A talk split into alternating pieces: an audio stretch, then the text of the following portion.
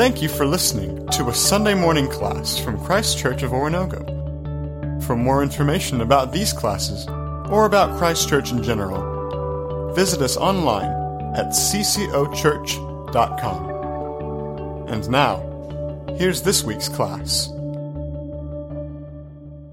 That seems like a good place to start in this conversation. Father, we thank you for uh, just the opportunity to be here this morning to, uh, as we think about our purpose, as we think about why we have been created, to understand, uh, God, we know we first of all have to come to you. Uh, you are the creator, you are the one who has made us, you are the one who has formed us, uh, you are the one who has fashioned the world in which we live and the universe in which we exist. And so we operate by your rules. Uh, for us to not understand those rules, nor to understand you leaves us uh, hopeless and helpless and wanting in this world in which we live. Father, show us, reveal to us yourself uh, through your Spirit. I pray that uh, you will make yourself keenly available and aware uh, to us. It's in your Son's name that we do pray these things for his glory. Amen.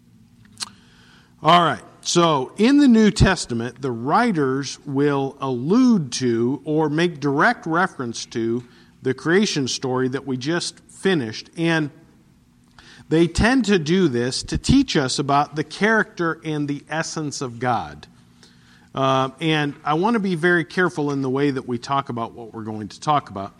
Um, they teach us about the character and the essence of the nature of God.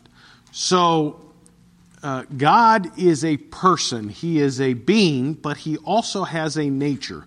You and I are beings, we are persons, but we have a nature. We call it our human nature, right?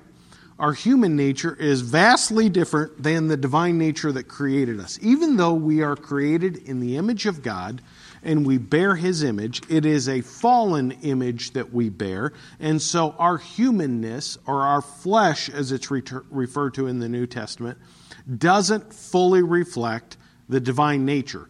So we have to understand the divine nature. That is the characteristics, the attributes, the essential nature of the character of God that makes God who he is. If God is our creator, we have to understand who created us.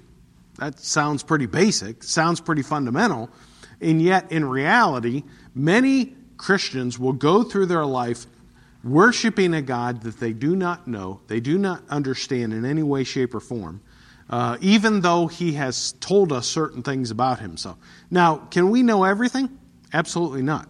We can't even, He told us how He created the earth. We can't, you know, we, we can surmise certain things, uh, but we can't uh, that that sheet that I gave you that's 11 pages double sided, you know, that has all those notes about DNA and all that stuff on it.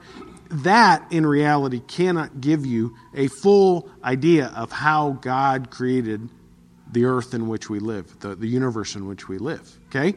So what we are going to be looking at as we as we go through here is what we call theology proper. So theology meaning a study of god or, or the science of god.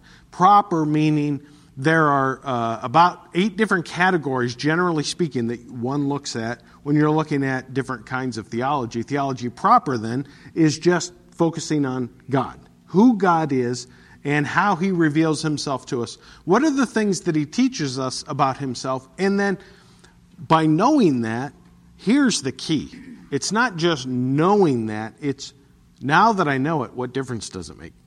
How does it make me uh, more submissive? How does it make me bring more glory to Him? How does it make me worship? How does it make me stay connected? How does it make me more thankful as we're coming up on Thanksgiving?